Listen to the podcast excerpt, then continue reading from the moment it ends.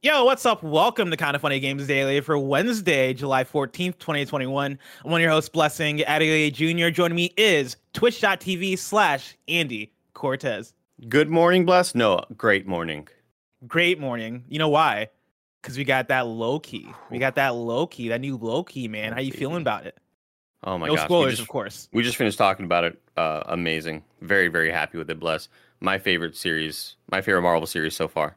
Yeah, the exact same here. My favorite Mar- Marvel show. It was one of the ones where I throughout the whole season I've not done the thing where I've stayed up to watch the uh, the Loki premiere at midnight because I'm usually on KFGD on Wednesday mornings and I don't want to stay up too late because I know I gotta be I gotta be on it in the morning. I gotta be ready for a KFGD. I can't be too tired here. You know, mm-hmm. all I mm-hmm. got is this iced coffee and that can only do so much.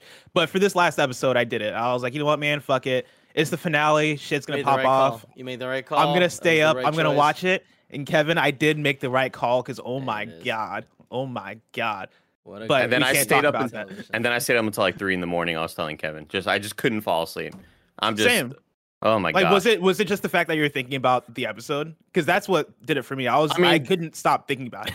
That was the gateway drug, and then it led into just being on TikTok and not being able to fall asleep. You know, the yeah. usual.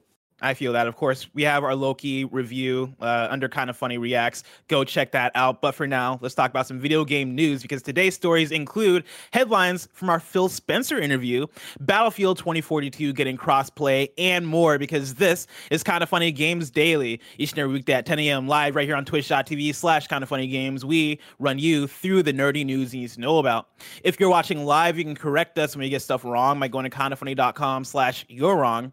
If you don't want to watch live, live. You can watch later on youtube.com slash kind of funny, roosterteeth.com, or you can listen later on podcast services around the globe by searching for Kind of Funny Games Daily. To be a part of the show, to patreon.com slash kind of funny games where bronze members or above get to write in, and silver members or above get the show ad free with the exclusive daily post show. Housekeeping for you. A new Gamescast is up right now, and it's us being joined by head of Xbox Phil Spencer. We dive into a bunch of different stuff, uh, some even being news items on the show, which we'll get to in a second. And I implore everyone go check out that episode because it's overall a very good time. We even get Phil Spencer to play a short game of Bless Who, and it's a magnificent time. You can check that fun. out a lot of fun. A lot of fun. You can check that out on youtube.com slash kind of funny games and on the gamescast podcast feed. Like i said earlier uh, our loki season finale reactions they just got done recording. Uh, that should be up on youtube and podcast services by the time you're listening to this episode later on youtube and podcast services. So make sure to watch the loki finale. Check that out if you want to know all the thoughts from the whole crew. Thank you to our Patreon producers, Donovan Harkness and Blackjack. Today we're brought to you by DoorDash, Full Sail, and Omen. But I'll tell you about that later. For now, let's begin with what is and forever will be the Roper Report. It's time for some news. We have seven stories today. Baker's doesn't. A lengthy Roper Report, all kicking off with what I'm going to call uh, newsception because it's it's it's news that we broke from kind of funny, which we usually don't do right? It's that rare occurrence where we had on Phil Spencer on Gamescast yesterday. It was a great time. He talked about all sorts of stuff, and even after after the episode, I think uh, it was Tim who was like, "Man, I'm surprised about how you know candid he was, and he he, he was actually saying some interesting things." And it was fun to wake up this morning and see multiple headlines. Was come it the big Psychonauts news that I broke? Yeah, it was the it was the big Psychonauts, of course. Phil Spencer. What, what was it? What was it, Andy? Well, so Phil Spencer, we start off the show, and uh, he's mentioning that he'd been playing Psychonauts too, and, he, and then he said, "You know what? But it, it was a dev build, and I wanna, I wanna wait for the actual game to come out." To which, uh, you know, you connect the dots, and it's obvious that the game is in a completely broken state, and he mm. doesn't want to play a very broken dev build. Um, I hear I'm hearing there's a lot of turmoil at the studio. Yeah. Bless. Um, Double so Fine is, is in shambles right now. I've Double heard. Fine is not doing great. So sorry, Tim Schafer. Yeah, um, here they're gonna pivot from doing Psychonauts Why to Broken Age Two. Making things up. you got to listen to the episode if you want if you want to get the real uh, news. but obviously that was a joke because we started out the show and Phil Spencer, fantastic dude, is like, "Hey, ask me about anything. I'm I'm pretty open to whatever." And you know, Phil's made sort of the rounds on all these podcasts, and he's been breaking news, and there have been a lot of headlines from other podcasts, and it's like, I don't really want to ask the same questions, right? You, you know, you don't want to sort of get repetitive and start asking sort of the same things, but Phil, feel free to break any news that you want, right? Feel free to like get kind of funny in the headlines. And I was just trying to, I was trying to just make news yeah. wherever I could. I asked him about Elden Ring. Uh, he didn't give me much, unfortunately. But he has played it. He has played it. Is what he said. He has played. It. Which was that? Was that already known that he's played Elden it was. Ring? Was that an actual thing? It it was, yeah. Uh, but yeah. I just really wanted to have the question, the questioning be, "Hey Phil, uh, so you've played Elden Ring, right?" Yes, yes, I have. That's pretty cool. That's all it was. That's all it was, Kevin. yeah, Phil was, was great. great. He, cool. And Phil was out here breaking news for free. So let's start off with story number one. Phil Spencer suggests that Xbox could update its controller. This is from Andy Robinson at Video Games Chronicle. Xbox head Phil Spencer has complimented PlayStation's DualSense controller and suggested that it might inspire Microsoft to add its features to its own controller.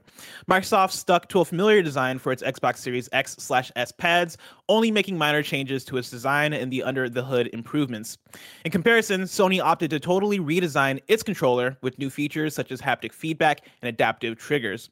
Speaking as part of the latest Kind of Funny Games cast, Phil Spencer said that Xbox probably wouldn't release any major bespoke accessories such as VR headsets in the near future, but suggested that an updated controller was far more likely to happen. Quote, when I think about our hardware roadmap, I really love the evolution of Liz Liz Hamren's team and the work that they've done, he said. Quote, we're definitely thinking about different kinds of devices that can bring more games to more places. There's probably some nice there's probably some work that we'll do on the controller. I think Sony's done a, a nice job with their controller, and we kind of look at some of that and think there are things we, that we should go do. But we're probably not in the more bespoke accessories place right now. We just look at what happens on Windows and other places and see if there's a unique opportunity for us. Right now, I don't think there's anything that's obvious to me. End quote.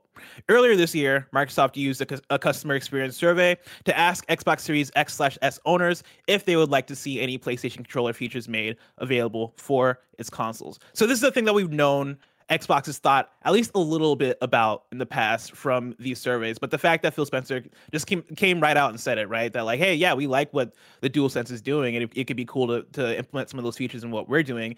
Andy, is that a good thing for you? Do you like do you like that line of thinking? I I mean, it's not only do I love the line of thinking, I just love how open he is about it. Like, yeah, PlayStation's doing some dope shit, some dope shit over there. Maybe we can sort of bring some of those ideas into what we do over here. And I think not only does that make users more happy, but I think that gives players more of a reason to go back to maybe older titles or games that have already come out that did ship with those features, and then to have here on Kind of Funny Games Daily a news release of like, hey, guess what? This game that you were really excited for at Xbox One that came out two years ago or whatever, or Xbox Series X that came out a year and a half ago, it now has whatever features on it, whatever things that they've added, whether it's the haptic feedback or the you know the adaptive triggers or whatever it is that they sort of want to kind of take inspiration from, or or just ape, just take those ideas, right? Um, I think that's cool as hell. I think it's just really cool that he's very open about that sort of thing. Um, and I don't see, I don't really see what the sort of lost scenario is here. Like what what could be the negative from this? Yeah, yeah, I think that's the thing. The, the when we were talking to him yesterday, right? Like he was talking a lot about bespoke accessories. Talked a little about, a little bit about VR and other things, and how you know for Microsoft and Xbox doing stuff like VR, doing stuff like Kinect, for example, was the big example, right? It's hard to it's hard to keep that stuff up in a legacy way, and it's hard to support that stuff when it feels like it's ulterior to the main focus of hey, we just want to have dope games on our system and we want to treat those in a way where they're they're easy to bring forward they're easy to support they're easy to add features like fps boost and all, and all that other stuff the controller updates for me is a thing that you know I could see them go either way in terms of a hey, if we go wildly different with the controller, it then becomes a thing of cool. You know, if we if we backpedal on this feature, then what does that mean for like for legacy, right? If we ha- if we add a touchpad to the Xbox controller and then decide an, a touchpad isn't worth it, how does that change our games going into the future? And I think, you know, I I think that plays into somewhat of the conservative approach that they've played in terms of the dynamic upgrades going into next gen where you have the Xbox One controller. I'm going to pull up my my Outriders controller that I got from my Xbox or my Xbox Series X and my Xbox One. And basically is the Xbox One controller, but you know, you have the the grooves on the bottom of it. You have an improved uh, D-pad. You have the the share button. You have the minor improvements that makes it feel better than the Xbox One controller that came before it, but it's not a crazy different thing. Whereas my Crimson Red DualSense, I'm gonna bust out here, right? Like this is a completely different controller from my PS4 controller. You know, and I, I don't want I don't want to do the thing where I just list off features like, oh, you also got the Crimson Red. Hell I mean, yeah, the thing. I mean, it's not. Crimson, It's fucking hot though. though. I wish it was hotter. I wish it was like the red Series X controller. This is like leaning more towards kind of like a pink. I don't know. We'll talk about it later. I, I like it, man. I like it, but I, I still I, I don't necessarily love the color of the buttons. I wish I would've gotten the are just black like a, a faded a faded red. Yeah. I don't love that as much. But this is a totally different controller from my PS4 controller, right? Like the DualSense compared to the DualShock. Again, I don't want to sound like a like Sony PR speak, but you have the you have the haptic feedback, you have the adaptive triggers, you have uh you know the redone uh, uh, uh light on the controller, you have the speaker, you have all these different things that turns it into a thing that you have to treat differently. And for Sony, I would say that that counts as a risk. That counts as a big move. And if that doesn't work out, that's going to be something that you have to dedicate yourself to over the course of a generation. And then maybe next generation, that's when you backpedal or that's when you change things up again. But that is a move that you have to measure is this worth it? Is it not worth it? And for Sony to be the ones that are like, cool, we're going to make the dual sense and we're just going to commit to it. And hopefully this is a forward stepping move. I think for them, that was a success overall. And that then gives Xbox the, the, um, I think vision on their side to go, cool, we played it safe, but looking at what the other guys are doing, it seems like that is a success for them and it seems like they are pushing it forward so we should follow suit we should now take the features that we like right like we're not going to make the dual sense necessarily but maybe xbox likes the haptic feedback. Uh, maybe they like the adaptive triggers. Like xbox already have they have some form of um i guess this trigger uh Built-in rumble. battery or yeah built-in battery like things like that where it's like cool we we don't want to copy your your uh your swag one for one but there are things here and there that we, that, that we can learn and take and you know we can go we can go into this future together knowing that there are things that are standardized now because y'all made it a thing that worked for your for your platform which i think is a really cool thing Yeah, for sure. And I think I think you get to a point where because this has, you know, been a success for Sony so far, that in the future this does become more of a standardized thing. And I don't think that Phil and the team um I don't think they would go overboard with the risks that they take. Um I, I see them maybe adding one or two features, but I don't I don't see a new controller coming out and sort of changing and paving the way for a brand new Xbox. Like I don't really see that happening. I think because I think of the legacy things that you just mentioned, um, where uh, I think they might add, um, you know, better better haptic feedback. I don't really know if we'll see adaptive triggers or or anything like that. If they're going to add something, I think it would be a better sort of vibration feedback for the user to Mhm. you know to feel those water droplets dropping on you when you're playing in Returnal. yeah Even though you can't I- play Returnal on Xbox. I think for sure we'll get that um, at some point with the Xbox controller, especially when you look at HD Rumble on the Switch. Like it seems like that has been a push over the last few years, where the Switch kind of originated that HD Rumble. Sony now has the adaptive feedback, which feels like an iteration on that or an innovation, whichever one you want to choose. And I could easily see Xbox going, "Cool, this is the new wave. We got to get on it," and that becomes a thing that everybody everybody is now doing. As we're talking about this, I do want a poll in chat. Did you just turn on your PS5? I, I didn't mean to, but I was going to do the snowback mic with the walkie-talkie thing. We could have the we could get Xbox to add the microphone on their uh, on their next controller, Phil Spencer, so that whenever you pop a trophy, you can Oh record God. Yeah. whatever is happening. Have you watched all your videos, by the way? All your trophy videos? Uh, I usually don't go back and, and watch all of them. I've made it so that I'm only recording my gold and platinum trophies. Okay, Um, but but you so every now and then I'll go back and watch them. Yeah, but is your mic muted on your controller? no.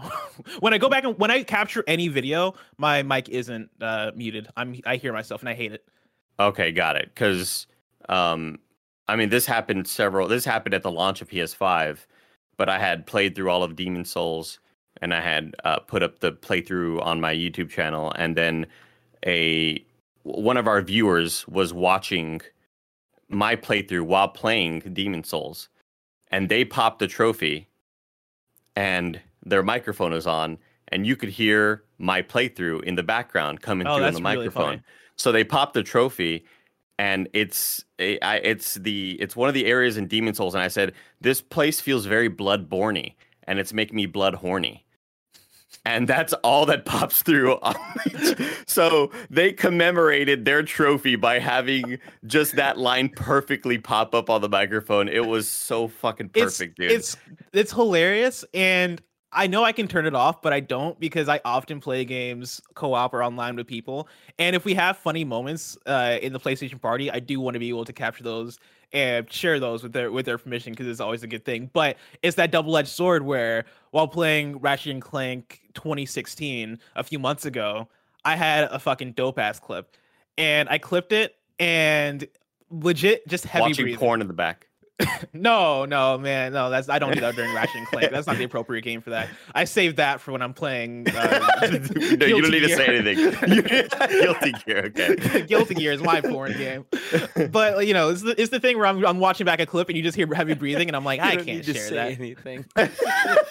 we don't need a yeah. We can end. Well, you don't want to hear about my my Guilty Gear habits? I truly don't. I truly don't. oh, here's the thing, man.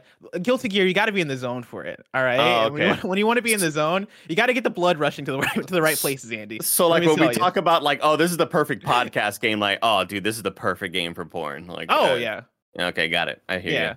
Just in the background, like not even you're not even paying attention to. you just have it on in the background, just as like a, a, a distraction. It's like me with The Office back when it was on Netflix. It's just kind of on, you know. This is on. This is going. This is I'm going. just it's it's comfort, you know. I was mentioning this this earlier in chat. If I can get a poll that is uh built-in batteries versus uh uh replaceable batteries, because I saw people going back and forth, and I want to know what the consensus is, because I see this argument a lot, and I personally prefer the dual sense with the rechargeable battery. That's where I go. I don't want to be buying double A's. I know I can buy rechargeable double A's, but who wants to do that? But I do want. I do want to know the consensus. Consensus. Um, you yeah, because what happens is that I always end up just buying that battery pack for Xbox. Um, and I made the mistake of buying like the really cheap generic ones from Amazon one time, and they were terrible. And they last like the battery lasted for maybe thirty minutes or so. Mhm. Um, I think the reason why I'm getting maybe more comfortable with it now on the PlayStation side was that the DualShock 4 I thought was just terrible with battery life. I never had any good luck. I know some people said, "Oh, my DualShock 4 was fine." I went I had about like Those fucking people are lying. I had Those like four or five. I had like four or five DualShock 4s and the batteries were always garbage. Mhm. Um, so I've always leaned more towards the rechargeable sort of portable ones um, because I just felt like they had a longer lifespan overall. But now that's the one feel like thing that I think that's the one thing for me where I totally get it. Where even the dual sense, the battery on the dual sense isn't amazing. You know, it it runs out may- maybe every other day, maybe daily, depending on how much I'm, I'm gaming. It's Yeah. not great, but I still prefer it over replaceable batteries. right, right. but I might right. be a madman. You are a madman. Thank you. I want to bring in a question from BJ Bernardo, who wrote into patreon.com slash kind of funny games, just like you can, and says, Hey y'all, you guys crushed that Phil Spencer interview. As newer guys to the kind of funny games cast, how does it feel to have the games cast interview on sites like Video Games Chronicle and GameSpot? Is it weird or is it super uber dope? Question about controllers Do you think the Xbox should just take and improve the same features of the DualSense controllers, or can you think of something brand new to add to the Xbox controller? Thanks, BJ. Let's start with that first question, Andy. How did it feel to be interviewing Phil Spencer, and even and how did it feel also waking up this morning and seeing the headlines? I was nervous. I tried not to not to act nervous, and I still somehow fumbled over my words because I'll fumble over my words whether I'm nervous or not. So that happened. Um, but I was definitely nervous, man. I mean, this is somebody that we've that I've sort of seen as like obviously a gigantic figure in the industry. So I was I was kind of nervous going into it, and then when he when we're sort of prepping for the show, and he said something, and he, he goes, "Ah, pre-show jitters." And I was like, "Oh, Phil Spencer's Mhm. nervous too." And then I think when the show gets started and we start saying our stupid lines, and he's laughing, it's like, "Oh, Phil's down to clown. I'm, let- let's rock. This is gonna be great. It's gonna be fun." And we had a great show. I, I thought it was just a really fun show. Yeah. Uh, as far as the headlines, I had I was telling Kevin that I accidentally woke up like at six in the morning and I was hungry, and I was like, "Fuck, I'm, I'm gonna have to eat something because I won't be able to fall back asleep." And I saw the tweets from VGC about Phil Spencer breaking some sort of news about a controller, and I was like, did the Gamescast come out already? like, I Yeah. wonder if that's from ours. And I had to click in and go, oh shit, that was us. So that felt that felt pretty neat. I don't know. I, I wasn't really expecting that. That's why I I had done all the j- stupid Tim Schafer jokes leading into it because I didn't really think that we were gonna be doing anything that was gonna have anything headline worthy. I thought we were just gonna talk shop, just a couple Yeah. bros, That's you the, thing know. that, that's, that's the thing that surprised me as well. I was not expecting any headlines. Like I knew I knew Phil Spencer had said some interesting things here and there that you know what was like not newsworthy, but like cool tidbits where oh yeah, like I've not heard this anywhere else. But I wasn't necessarily expecting the the headlines, like, you know, because we I think we went in there with the mindset of. Hey yo, let's just fucking kick it with Phil. Let's have a good time. Like I too, I was super nervous going in, and not even go. I think not even going in beforehand. I think I was fine, but it's when we actually started and when like I started asking questions where I was like, God, this is Phil Spencer. This is head of Xbox. That's- like yeah. my sister knows what Xbox is. Like I like, like I started having those thoughts and I was like, fuck man, this is this is fucking wild. And I had that thing where you know, I felt like I could feel during uh like one or two of my questions where I felt like my voice was shaky. I felt like I was stumbling over words. I couldn't figure out like I knew what the, I knew the question in my mind, but I couldn't phrase the question exactly how, as I wanted it coming out. And it was one of those things where after the after the episode, I was like, "Fuck, man, fucked it up." You know, like I don't, oh, goddamn, like man, I can't believe I I can't believe I did that. Went to sleep, was super anxious about it. Woke up and I saw the headlines, and I was like, I think that's the question I asked. I think this headline is breaking based off the question I asked, and that that for me totally. I think brought it back around to where I was like, all right, you know, it wasn't that bad. Like if, if VGC is out here writing about it, it's probably fine. It's Let's just fine. talk. Let's just talk more about ourselves for the rest of the show. Is what I'm voting for. I Let's bet do you it, though. I bet you though. Blessing. I think we woke up and, or we after that interview were like, did we do well? Was that fun? Was he having a good time? And I think we're nervous about that. I think he's nervous waking up. Uh, I I heard he couldn't sleep last night because he's like, God, I I just did not play well in Bless Who. I was such a terrible performer Yeah. in Bless Who. Yeah. Not Embarrassing. great, man. Yeah, Embarrassing. Not great. He'll be back though, and when he comes back, I think he'll he'll be back. And he'll be he'll be ready. You know, I, th- I think he now he knows the rules. Now he knows the game, and I don't think he's gonna let that happen again. Phil Spencer seems like that kind of dude who comes back with a revenge, and so we're gonna This see that. poll. This poll is done. Bless. Where where are we at? Okay, so uh, the poll uh, right now the poll is at uh, or the finished poll is at 71% of people prefer the built-in battery with 155 uh, votes. 63 people voted for replaceable. That's 29%.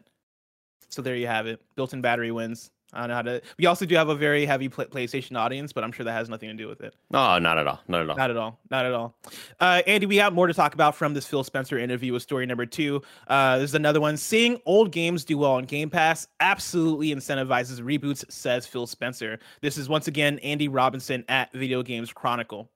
Xbox Game Pass has given Microsoft more ammunition to justify rebooting older game franchises, the company's head of gaming has said. Xbox's subscription service currently gives its circa 20 million subscribers on demand access to a large library of legacy games from the likes of Rare, Bethesda, Double Fine, and more. Speaking as part of the latest Kind of Funny Gamescast, Xbox boss Phil Spencer said that being able to track the popularity of older franchises made it easier to justify greenlighting new installments, such as the upcoming Fable reboot by Playground. Asked if player data for legacy games on Game Pass incentivizes the reboot, uh, the rebooting of franchises, Spencer said, "quote Absolutely, it does. Take Prey, which I think was an amazing game when it came out, but a lot of people missed." Seeing more people playing something like Prey or Dishonored or going back to Fable, for us, as we sit back as a creative organization and watch what people are interested in, it gives us more data to think about things that we might pick up and take forward with new ideas and new teams that might want to go do that. End quote. I, for me, this is one that I would have assumed, I would have guessed, but it's nice to hear it from Phil Spencer as well. Where, hey man, you know when you go back and play those backwards compatible games, or you go back and play legacy games on Game Pass, that matters to something. You know that there is tracking in that. That there is there is data or data, or however you say it, uh, in that where Mi- Microsoft developers, publishers see that, and that then can inform them. And I think that's another cool additional perk for Game Pass. We talk about Game Pass being this cool thing. We talk about we talk about it being the future of gaming. We talk about it being the best deal in gaming, but for it to be an additional way for developers to and for Xbox specifically to truly track what people have interest in years and years and years after a game has come out is a pretty cool thing. Yeah, I think you're right on with you know it's it's great to actually hear him say it, which um, I think we've we've seen that before in the past with Shawn Layden and PlayStation, and then bringing back Crash and how that was sort of like you know this really cool big moment that hey, there's been movement on this game, and yes, it is coming back or whatever. It is just great to hear it from uh, like straight out of his mouth. That's like something that's really important, I think. Mhm. Um, where I think back in the day, like sure there was data to be kept and stuff, but I think it was you know, maybe it's the idea of just that buying used games was a bit harder to track what sort of older games were being purchased more and more. And maybe if an old game had a sort of resurgence in popularity, it may have been sort of hard to track that stuff. But when you're playing an old game on something like Xbox Game Pass, I think that's just easier for Microsoft to track that data as opposed to maybe like used game sales. I don't know. I feel like nowadays it's a bit easier to sort of track what is kind of getting hot once again. Um, and we've seen it before, dude. Like we've we talk about Among Us being this two-year-old game and then having this explosion of popularity and then becoming one of the biggest games in the world. Um, and uh, you know, w- w- would that be done? Will that happen with any other franchises? I think we'll we'll wait to see. If you had the choice, what Xbox franchise would you want them to bring to bring back? Oh my god, Fusion Frenzy. Oh my god! Out of all the games, Fusion Frenzy. Fusion Frenzy, easy dog, easy. Uh, no, when I think about Xbox franchises, it's weird because, um, like I I had the clear see-through green Halo Xbox, Mhm. um, the collector's edition, the one that came with Halo One, and that was basically my Halo machine. Like I wasn't playing Jade Empire, I wasn't playing uh, Perfect Dark. Like I, you know, I wasn't really playing any of those games on my 360 either. You know, um, I guess maybe Kotor. Um, Mm. when I think of like an old sort of Xbox game, but you know what? Hopefully the rumors on that are true with some sort of remake happening. Whether that, I mean, it won't be Xbox exclusive, but still be cool. One thing I wanted to ask Phil Spencer, but I didn't have the balls in the moment. I felt like I, I needed to make my questions count, so I didn't ask this one. But I was I wanted to be like, so uh, what are your thoughts on Jet Force Gemini?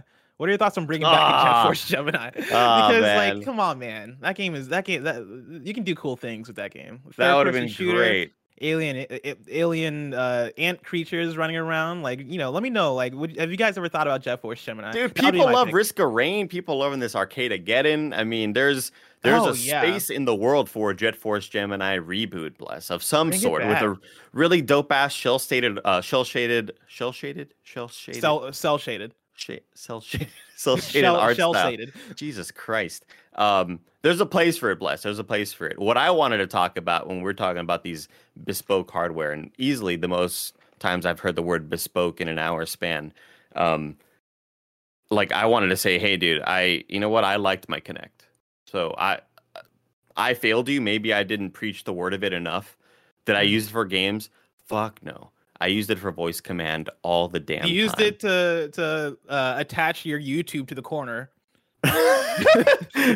no, man. I would I would just sit on my desk like do call, and I was in like st- I was in college for like game design and shit, and it was just it was my play Netflix, play whatever show, pause, play like that's uh, that's what it was for me, and I used that shit all the time, and I was so I was like one of eight people that were really really sad when they were getting when they were doing my away God. with it, and I tried doing the Cortana thing, I tried you know, uh, tying it to Google uh, Now or whatever to Google Voice because that was one of the later updates that happened like two years ago, I think.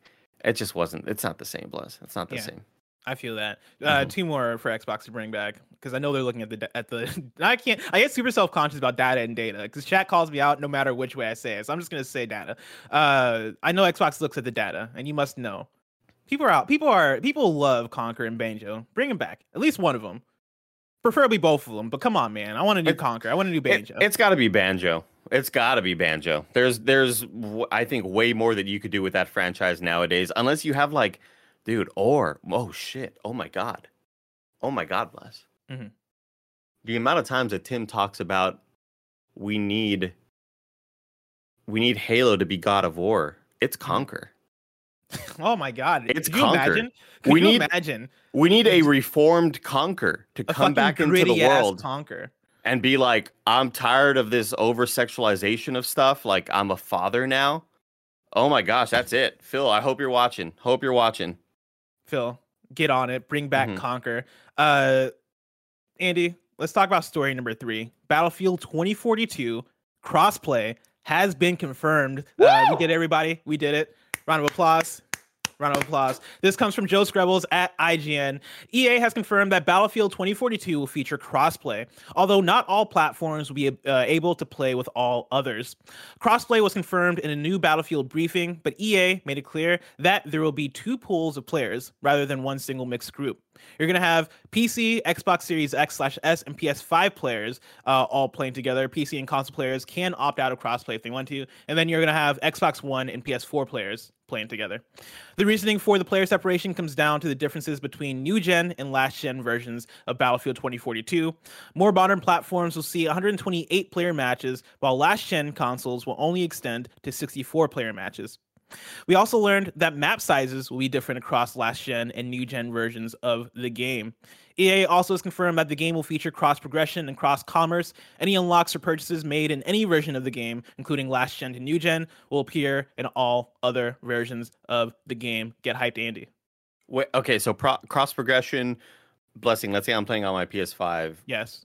I have that same account on my PC, or are they saying cross progression in between PS4 and PS5? I believe it's cross progression no matter where you're at. No matter where And you're so at. you Okay. can you can if you're playing on PC, you can hop on your Xbox One and then into your Xbox Series X no matter what, and it's gonna work. From how this is written, that's how I take Right. it. kindafunny.com slash you're wrong if there is confirmation that actually no, it's just, it's just certain platforms. But it seems like you can have cross progression everywhere, That's which is interesting. good. Uh, I'm interested in sort of the angle that they're taking with the 128 player matches for new gen and 64 player matches for old gen, and I wonder what the discussions there were. Like, would like obviously you're splitting up kind of a a big player base, right? If you're not going to have Xbox One being able to play with Xbox Series X, um, but like, was there any thought? I, I I don't know. I'm just trying to think of like being in the meeting room of hey, there's not a whole lot of players that are actually on PS5 and Series X. Is this a good idea? Mm. Should we let them play with should we let them play in 64 player matches as well with the old gen, you know? That's Mm. kind of like cuz what are the odds that somebody with the PS5 has hella friends with PS5s as well? Like amongst us, sure, but there's got to be a lot of people still out there with old gen hardware. They're like, oh damn, I can't play with you because you were the one friend that got the PS5. Like that sucks. hmm Yeah, I think that's the helpful thing about PC being looped in with Series X and PS5 is that PC, the player base there is probably going to be sizable enough that you're going to have a good player base. And then you also get into that back and forth of, all right, we want to take advantage of the new gen consoles. We want the PS5 and Xbox Series S or X to have justification on why they're better and why they why they exist. And maybe even for them possibly double dip if people are getting the game on PS4 and Xbox One, and then a year later they get their next gen consoles, Sure. and instead of playing it backwards compatible, they have an actual reason to get the next gen version of the game because they're gonna have bigger lobbies and bigger maps. I think it's a combination of those things where they're like, cool, in the long run, this is gonna work out for us because people are going to double dip, people are going to eventually show up in the PS5 and, and Xbox Series X lobbies in greater numbers, and in the meantime, even even for the uh, comparable smaller amount of players that will be playing on those consoles like it's it's battlefield and at launch you're gonna have enough players i think on each individual platform to where it's not as much of a problem. And then by the by the time you actually get there later on where player numbers might dip you then have it so that way more people have access to ps5s and xbox series x's and uh, via crossplay you know it all works out on its own. I think that's the the thought process They should have had think- an, they should have had another mode of like Xbox One and PS4. you can play in one 28 player matches, just no tornadoes. You, that's just too much. you guys It's just don't too see the tornadoes. They're there, but you just guys, you guys just can't see them because the visual effects are too much. You'll and so see you your gotta friends guess. fly. you got to guess where the fuck the tornado's gonna come through. Uh, yeah, I think this this is best case scenario. I think for what they're going for here, right? Like, hey, we we want to we want to take advantage of this shit. We want crossplay. We want all this to work together. But because of because of the advantages we want to have, we got to divide it up in this way. And the fact that it seems like there are only two pools when it comes to crossplay, I think that's fine. If it was like four or five five pools, if it was like PC players had to play by themselves, new, new gen play by themselves, se- se- um, Xbox One and PS4 play by yourself, and it gets into this weird thing of, oh shit, like it's all segmented anyway. Why even have crossplay in the first place? Then I think it's a problem. I think two pools is fine. It's fine. You know, I they there's probably a world where they could have done it to where PS5 players and Xbox Series X players lower their pools to 64 players and they are playing on the smaller size maps. But for them, they're probably like, no, this isn't in the this isn't along the lines of the vision that we have for this game. And we want to make sure that whoever's playing on, on new gen gets that quote unquote next gen experience that they probably really want to incentivize because that's been the big marketing push the 128 players the bigger maps the big tech moves that they're making i think that's the thing that they really want to uh, um, nail down in this game and so think that's what we're Nanobiologist um, also put this article in chat, kind of, uh, you know, reiterating what we had just said. But I'm really excited about this technical demo, this playtest that's happening. At Oh, yeah. the, later in summer, which was, um, I guess, delayed from July. Yesterday on Yeah. stream, we played Battlefield 4 with Bruce Green. Me Nick, Snowbike Mike, played with uh, Bruce Green, and I was telling Mike, this is like the most time I've spent probably in a Battlefield multiplayer because I always just played the single player campaigns. I played Battlefield One, the World War One version of it, and I had a lot of fun with that. And I, um, it, I was just more about those little player vignettes, you know. Uh, Mhm. But the multiplayer, I was at that time, I was more of a Destiny guy. When Battlefield Four was out, I was more of Call of Duty and Halo and all that sort of stuff.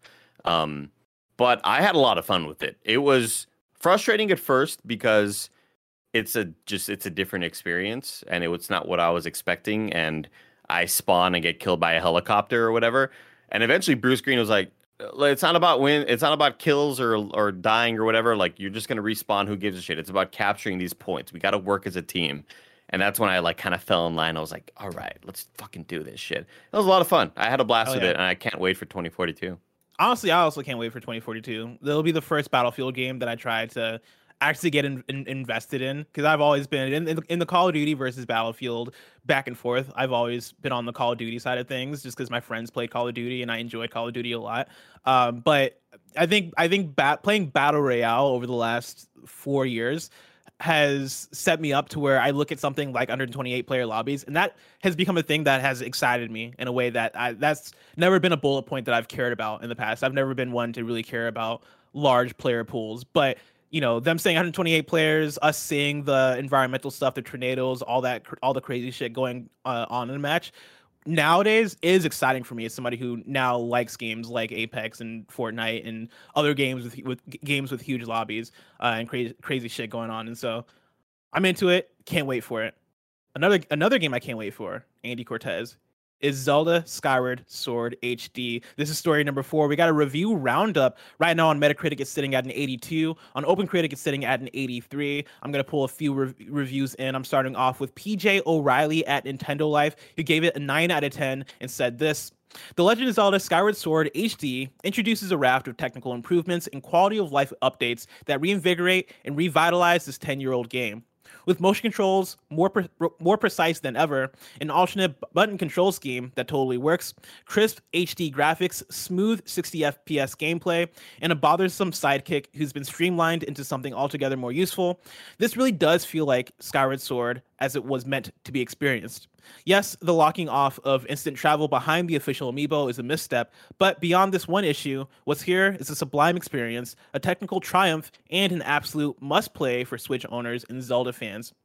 Chris Scullion at VGC gave it five stars and said, Skyward Sword HD is a superb remaster of the decade old Wii game that not only gives it a much needed visual upgrade, but also throws in so many quality of life improvements, not least of all, a free camera, that it immediately makes this original version obsolete. And then Kevin Knezevic uh, at GameSpot gave it a 7 out of 10 and said, The various quality of life tweaks that Nintendo has implemented here, welcome as they are, don't fix Skyward Sword's biggest issues, and it remains the most uneven 3D entry in the Zelda series. Even so, the improvements in the Switch remaster make the overall experience more enjoyable, and the characteristic Zelda magic ultimately outshines the game's faults. Uh, I believe Barrett Courtney has been playing this game for kind of funny. He's gonna right after this episode of Kind of Funny Games Daily on the Twitch stream that's going going down right after this. That's going up later on Kind of Funny Plays. He's starting off uh, that stream with a little bit of Skyward Sword gameplay and giving his thoughts as well. Um, but Yeah, it seems still, like it's still embargoed, but I think he's going to play like about an hour of it, I believe. Exactly. Yeah. It seems like this game is getting m- mixed reviews on the higher end, like the kind of mixed reviews that you probably want for this kind of game. Whereas a remaster, it seems like some of the legacy issues still exist in terms of what the game is and like if you like the game or don't, or don't like the game it- you know it's the same game but if you're looking for that same game with a lot of the stuff streamlined and a lot of the stuff like a lot of the quality of life stuff implemented then you're going to have a great time that seems to be the takeaway from here It was so interesting uh, on Twitter seeing Gene Park from Washington Post mention, "Holy crap! There's there's a camera. You can use the right stick for the camera." And it had never occurred to me that the original one didn't have a camera. I just like I had never thought that there was sort of this locked view, and I'm not sure how the camera even worked then. dude it was it was the wii right? And so like know, i don't remember i don't remember how the camera worked in twilight prince or in um skyward sword. I do remember in twilight princess i think you held the c button and then moved around the stick and the camera wasn't free free but i believe it, you did have some control but it wasn't great. Uh and so yeah i imagine it, it being on the switch they probably them having that dual stick setup where they can actually make that work i'm sure that's what it is and that's wild to me What kind of disappointed me about this, uh, about reading sort of what people are thinking about it, was that I was looking forward to using the right stick as a slash. Seeing that Mhm. sort of thing being implemented kind of excited me because I don't want to do motion controls. And then it occurred to me, oh, the right stick, I can't use the camera if that's what the right stick is for. And then I found out that when you hold the L button, the right stick then moves the camera. Mhm. Um, which is kind of a an interesting. Oh, we have Barrett in the chat. yeah Hello, bear let us know how does this camera work Uh, yeah. So in Skyward Sword, the original version, there was no um moving around the camera. It was auto follow. Uh, which like for a lot of like uh, 3D Zelda games, like up until then, like that was kind of the standard of like you'd have your auto targeting Mhm. uh, button to like kind of help move the camera around. Uh, with Skyward Sword, yeah, like what Andy is saying, like you hold uh whatever it's called on LB or whatever. Um, QR or something. uh, whatever whatever it is on switch and then uh, th- uh, holding that down you can use the right stick to um move the camera around and for like how skyward sword is designed which is you know I, I feel like a simpler version of a lot of the classic 3d zelda games um i like it's never like i've never run into any problems with it like yeah you're holding down a button but like uh for me personally like i don't mind that uh and so like once you get into combat like you're not like I'm never in a situation where I'm like, oh man, I, I need to be using my sword and using the the free flow camera at the same time. Like I I think they did a pretty good job of uh, of handling that situation. So even though it sounds uh, like a like a hassle, Andy, I I- I don't think it's as big of of one like when you actually play it. Like I can understand hearing about it. You're like, oh, that's kind of lame, but I, I personally uh, don't think it's a big deal. I guess the same methodologies there of taking your thumb off of the attack button to move the camera. Like I think I guess the same kind of thing when you think about it. Yeah. Um, what did you primarily use? Whoa, what do you uh, control scheme. control. Did you use motion? Oh, no, I, I turned all motion controls off, uh, which is an option. Um, so I'm I'm usually I'm just doing pro controller, or if I'm playing handheld, just on a handheld. Uh, and I'm I'm really enjoying that. and the I'll- I'll- slashes feel good. Those sort of directional slashes. um, I'll shout out uh, the IGN uh, reviewer. Uh, hold on, I want to pull up. Uh, I, I had actually screenshotted because I thought this was a good quote uh, from him. This is Travis uh, Northup, uh, who reviewed, uh, who's doing the review in progress for Skyward Sword. Um, where was the quote? Uh, on top of that, the way the stick has to be moved makes sense on paper, but can be a little counterintuitive in practice. For example, if an enemy is guarding to your right, my instincts uh, tell me to input toward the left to hit his unguarded side. But flicking the stick to the left swings my sword from right to left and immediately gets blocked. Uh, like playing with an Oh. inverted camera, in order to hit the enemy, I have to do Got the it. opposite of what my instinct naturally wants to do. So yeah, like it, it honestly, like uh, getting into like those fights and fighting bokoblins, which are the uh the bane of my existence in Skyward Sword because the way they block is infuriating. Um yeah, it, it- gets like a little I, I've had to like kind of train myself of like, okay, if they're if they're blocking to my right, I have to f- uh flick the the stick right and not left because yeah, Left the- to like, right. yeah, and so uh, yeah, it, it is kind of weird, and I don't think uh, we can go into the options once we start this stream uh, to see if there's any way to change that. I don't think there is. Um, but yeah, we'll we'll we'll get into the nitty gritty uh, once uh, the stream starts. Uh, and if you can't make it, of course, you can watch it later. YouTube.com slash kind of funny plays. Hell yeah. Cool. Go check out that stream right after this if you're watching this live. But for now, you can go over to patreon.com slash kind of funny games where you can get the show ad free. But if you're listening to this part of the show, that means that you didn't. And so here are some ads. This podcast is brought to you by DoorDash. Did you forget that one thing at the store? Now you can get snacks, drinks, and household essentials in 30 minutes with DoorDash. Get drinks, snacks, and other household items delivered in under an hour. With over 300,000 partners in the US, Puerto Rico, Australia, and now Canada, you can support your neighborhood go tos or choose from your favorite national restaurants like Popeyes, Chipotle, and Cheesecake Factory. For a limited time, our listeners can get 25% off and zero delivery fees on their first order of $15 or more when you download the DoorDash app and enter code GAMES2021. For our Canadian listeners, use code GAMESCA. That's 25% off up to $10 in value and zero delivery fees on your first order when you download the DoorDash app in the App Store and enter code GAMES2021. In the US, and Games CA in Canada. Don't forget that's code Games 2021 or Games CA for 25% off your first order with DoorDash. Subject to change, terms apply. We're also brought to you by Full Sail University. We know that you love video games, but have you ever considered making them? If so, then I want to tell you about Full Sail University, which offers a variety of gaming degree programs on campus and online that can teach you the tools, technology, and workflow used by today's gaming studios. You can learn level design, programming, character modeling, production, and more. Graduates from Full Sail have worked on awesome games like Grand Theft Auto 5, the Call of Duty series, Rocket League, and many more. Full Sail has degrees available in game development, game design, and game art, as well as many other degrees in entertainment and media. To learn more about Full Sail's programs, as well as potential scholarship opportunities, visit fullsail.edu slash funny games. That's fullsail.edu slash funny games. Last but not least, we're brought to you by Omen Oasis. Sick of all the randos sliding into your team chat whenever you and your friends are grouped up in your favorite games? I know I am. I play Knockout City a lot. Then you need your own private oasis, your own paradise in the let's admit it, wasteland that can be online gaming.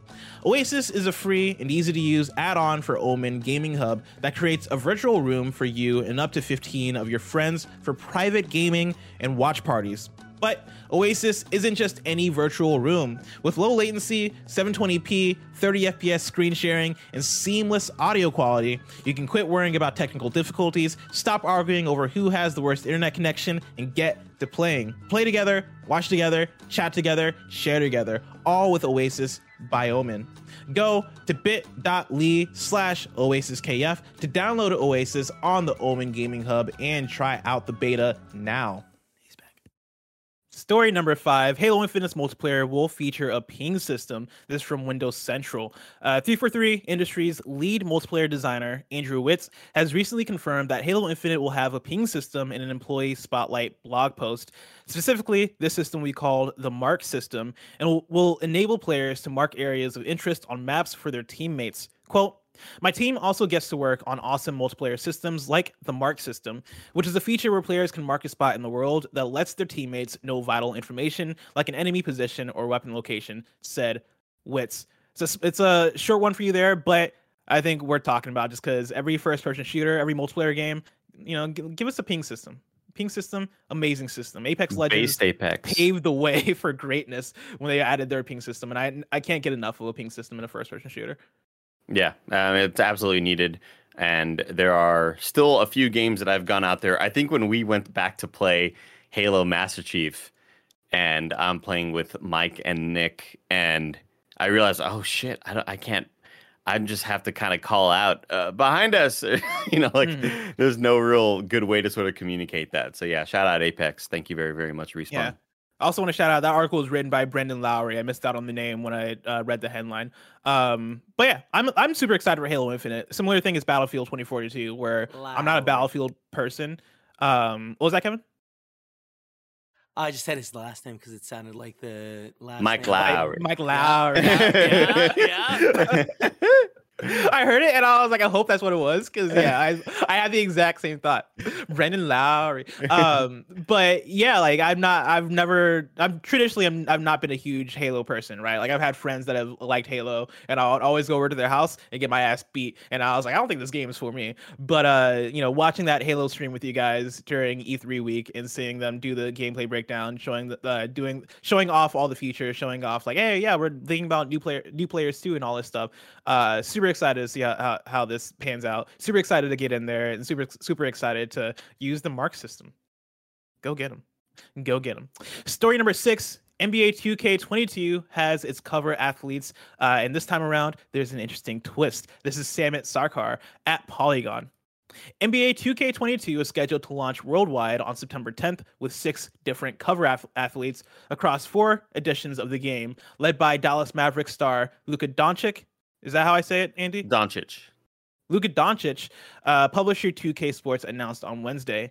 Doncic, uh, a two-time NBA All-Star in his three seasons in the league, will grace the cover of NBA 2K22's 2K yeah 2K22's Standard Edition. It's fucking wild thinking about the fact that we're in 22. I hate it. 22. Not a fan. Where how how the fuck did time fly? Uh, the standard edition and cross-gen digital bundle. The bra- the background of the standard edition features artwork of a shouting Don- shouting Doncic, draped in thick brushstrokes of blue, white, and red, a nod to the flag of his native country, Slov- uh, Slovenia. A third version of NBA 2K22 is is a history making one. Two- uh, 2K Sports is marking a milestone year for the WNBA with the WNBA 25th anniversary special edition of NBA 2K22. Its cover will feature Candace Parker of the Chicago Sky, the first woman athlete cover, uh, or the first woman cover athlete in NBA 2K history. Quote, representation matters. So this is a special moment of progress for, for the sport and for the series, Parker said in a statement. Quote, to be part of this historic cover is a testament to the growth and rising popularity of the women's game. And I'm proud to be the first female cover athlete to be the face of NBA 2K. End quote. That's awesome. That's really cool. Very cool. Yeah, I hadn't realized it it hadn't happened yet. I knew that there were prior games with WNBA athletes, but I wasn't sure what the what the cover art situation was. And there's also a third cover, which is the one that has um I believe Kareem Abdul-Jabbar, um Dirk Nowitzki and Kevin Durant, all three on one. Um and I don't understand what the sort of rhyme or reasoning is for the third one. Uh, I should probably look into that, but I believe that it's just sort of an alternate look at Yeah. whatever it is. There probably It's some like sort of addition. Edition. Yeah. You gotta imagine. That's awesome. I'm always cool I, stuff. I I always like paying uh, a little bit of attention to the cover athletes over the years of games because in a weird way it's meant so much to the franchises in a way where like I know what the Madden curse is. I'm not a big Madden person at all. I'm not a big football person at all, but I'm aware of what the Madden curse is. I'm aware of like whenever they announce who the new cover athletes are, like that's a thing that kind of transcends gaming news and just you know gets into sports news in general and I always think it's, it's an exciting thing and so you know shout out uh Candace Parker uh, being on the cover for this version. I think that's a really cool thing. Uh, and shout out to NBA 2K fix your online though because I heard that's not that great. No, not great. yeah fix it because I want to get in there. I want to play some online matches. Let's round out with story number seven. This is a fun one. Hideo Kojima handed out flyers to sell his first Metal Gear game. This is John Walker at Kotaku Had like a street team. it was he was like trying to sell it like it was a mixtape. He was like, "Hey, bro, trust me, this is gonna be fire." he would hand you the flyer and then like ask for money You'd like, nah, I'm good, bro. I'm good. It's like, no, you take it back, take it back. Last night, last night, Hideo Kojima, seemingly in a reflective mood on his prolific Twitter account, told a couple of gorgeous mini tales on the lengths he went to in order to help sell his earliest games like Metal Gear. These included handing out flyers and cranking up in-store demo volumes. The, the idea of Kojima having to do anything at all to ship copies of a Metal Gear game seems so incredibly improbable in, 20, in 2021 that it was a complete revelation to see the series director explain his hands on approach at his local store. Quote In the summer of my 23rd year, my first game, Metal Gear, was released. Since it was not an, since it was not on NES, there were no TV ads, and it was not sold in the toy section, which was a very crowded, which was very crowded at the time. Since it was MSX, it was quietly placed in the PC software section of an electronics shop. End quote. The MSX and MSX2 were home computers produced by Sony, primarily bought in Japan, running a version of Microsoft's DOS. Metal Gear was released on MSX in July 1988, five months before its Famicom port, and as such received less attention in Japanese stores. Quote, even so, I went to the store every day, got flyers, and handed them out to people around me. I also bought three copies of the software myself. End quote. A fun story. I absolutely love it. I adore the idea of Hideo Kojima on the streets, really trying to work to sell Metal Gear, which, like the article mentions, is a thing that you would never imagine nowadays. Because you just say the words Metal Gear, and people are like, "Yo, whatever it is, I'm gonna buy it. I'm gonna put a Metal Gear pachinko machine. Why not? Like you can you can brand anything Metal Gear nowadays, and people would show up for it. And so it's That it's fun to hear him talk about humble beginnings.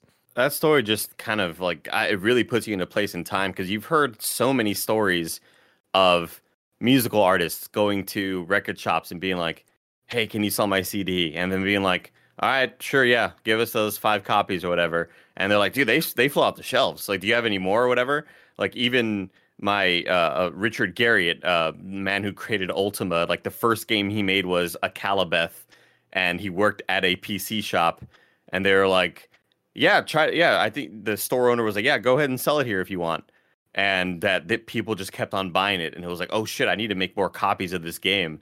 And it just like i can't Im- even imagine how that looks. I can't visualize what a young kojima trying to sell metal gear on msx looks like. It's so it's so wild to think about. It's crazy. It reminds it legitimately reminds me of mixtape rap, right? Like it reminds me of the story of J. Cole talking about how he had to convince his landlord to let him stay uh, in in his place for free for a year and promise that he would pay the money back once he got famous. It it, it feels like that, where Hideo Kojima is like, "Hey man, if you give me one shot, like it's, it's lose yourself by Eminem, right? Like give me one shot to do this, I'm gonna do it. I'm gonna dedicate myself. I'm gonna do all the things. I'm gonna sell my mixtapes on the street. I'm gonna get big."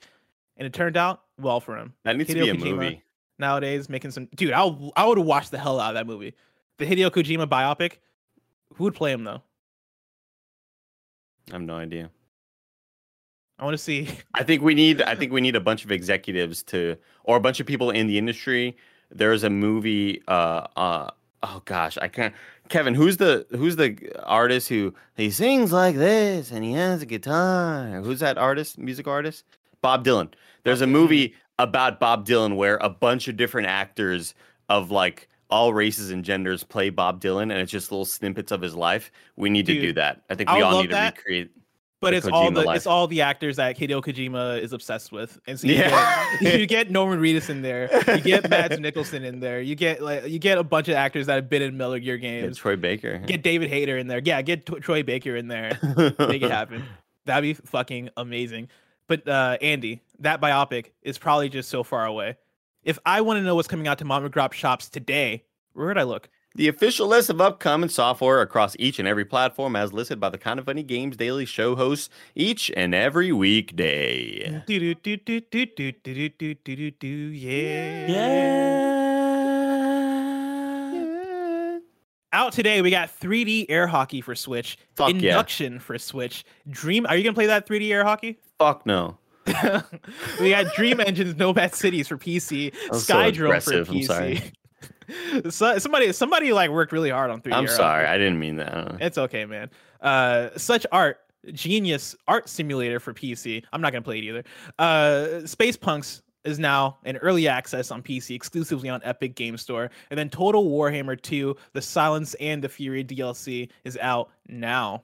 New dates for you Dungeon Defenders Awakened gets a new Nintendo Switch release uh, and a major update for PC and Xbox on August 4th. Crash Bandicoot on the Run Season 4, uh, Survival, the Survival of the Fastest launches on July 15th. Button City arrives on August 10th on PS5, Xbox, Switch, PC, and Mac. And then Hanako, Honor, and Blade will launch on Steam September 15th. Andy, Button folks can go City. over to uh, to patreon.com slash kind of funny games where they can write in with their questions they can avoid the ads but they can also write in with their squad ups just like joshy g did. Joshy g writes in with a squad up on pc slash playstation and says final fantasy 14 i just finished a realm reborn. I've moved on to Heavensward. Looking for any kind of funny best friends who want to run dungeons and do alliance raids together. I'm on crystal server slash goblin. Uh, you can play with joshy, joshy g with the username ranulf Satarna. That is Randolph Space uh, Satarna. That will be in the description for people who want to look that up because it has very interesting spelling. Uh, but if you want to play, I like that. I like that, Joshy G. I, I like a really cool name. when I played role when I played WoW, like I wasn't naming myself the fucking you know weed smoker or like uh super gamer or Dallas Cowboys. No, Kevin, I like I went full in. I think I was like Araleus because I was an elf and that's just like a cool sounding name. Like I I have to be in it. Bless. I can't name my mm-hmm. guy Cortez fucking football player or some shit. Like no, I can't do that shit. You're a dude. better man Ran- than me. Ranulph Satarna, I respect you. You're a way better man than me because when I booted up Final Fantasy 14 years ago to try it out, I'm pretty sure I named my character Blessing Junior. I'm pretty sure I was just walking around Can't do it. named Blessing Junior, role playing, doing all this stuff. That wasn't a fantasy name. I'll do better better next time. Of course, you can go over to kindafunny.com slash you're wrong so you can help us do better right now. That's where you write in with uh, with uh, things that we got wrong, things that we can correct for those watching later on YouTube and listening later on podcast services around the globe. And let's see here. Oh, I was also Arendelle, but I spelled it E H R E N D E L. I was like, dude, I'm the coolest fucking night elf ever. The coolest night elf. Nanobologist writes in to say cross progression, and this is talking about Battlefield 2042. Cross progression is on PS5, Series X, and PC. Crossplay is between PS5, Series X, and PC. Then there's crossplay between PS4 and Xbox One because of lobby si- size differences. No cross, no cross gen play. Right. Correct. Hold on, I want to, I want, I want to look back at the article because it seems like that. No, I read it. That, Yeah, it was like it was it was no cross gen play like PS4, no PS5. but no, but is there no cross progression on PS4 and Xbox One? That's the thing that's tripping me up from Nanobologist. I Hold on. it did say gen to gen progression like with that upgrade. EA also confirmed that the game will feature cross progression and cross commerce. Any unlocks or purchases made in any version of the game, including last gen to new gen, will appear in all other versions of the game. So I'm gonna have Got to it. push back on you, Nano, on that. I think it seems like it is all versions of the game, unless you can provide a source.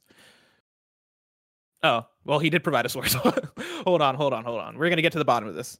We're gonna get to the bottom of this. While you're getting to the bottom of that. I'm just I'm clicking on the Evo Twitch channel and they're playing a, a Gundam fighting game on Evo. Which is pretty cool. a gun fighting game. a Gundam fighting game. Oh, wait, what's it called? That sounds Mobile Suit. Gundam Extreme versus Maxi Boost on. That's the full name. All right, so here on Polygon it says players who expect to play across multiple platforms also got some good news today. Dice says it's building cross progression and cross co- commerce for Battlefield 2042, which will be shared across all platforms. Okay, so again, yeah, I think Nano might have just forgot to include Xbox One and PS4 here. But cool, we got to to the bottom of it. You can cross pro- progress through all platforms. You're Mhm. all good. Uh, let's see, let's see, let's see. Somebody tried to. Uh, the stickler wrote in to say biopic is pronounced biopic. Yes, I Either always way, mispronounce E- that. no, no, no. but- You're not mispronouncing it. It's either way, just like data and, and data. Data and data. legitimate- Yeah, we've had we've had this discussion before. way. I think. I mean, one way sounds Yeah. stupid. You know? I mean, I think I think me and Kevin actually had a back and forth about this on an old mor- morning show a long ass time ago. I don't know what the hell he's Biopic. talking about. I Biopic. no biopic. Because Biopic biopic sounds medical. Yeah. Yeah, it That's the does. thing. Right. Yeah. And we looked it up. We look, we had this conversation. We looked it up, and biopic isn't so. anything medical, No, it's the same but same it just thing. sounds that way. Biopic. It's the same thing, yeah. biopic. The rest of this week's hosts for Kind of Funny Games Daily are tomorrow. You're getting Greg and Tim at a special time. Uh, kind of Funny Games Daily is going down noon Pacific time tomorrow. We're gonna stream a little bit of RE8 before that, and so when you tune in, get ready for that. On Friday, it's Greg and me. If you're watching this live on Twitch right now, uh, after this is some Zelda Skyward Sword with Barrett, followed by Greg saving Coco and Monster Hunter stories. so get hyped for that. Of course, this has been Kind of Funny Games Daily, each and every weekday at 10 a.m. live right here on twitch.tv slash Kind of Funny Games. We run you through the nerdy news you need to know about. We have a Patreon post show for those that are subbed at the silver level of patreon.com slash Kind of Funny Games. So stick around for that. Otherwise, until next time, Game Daily. Until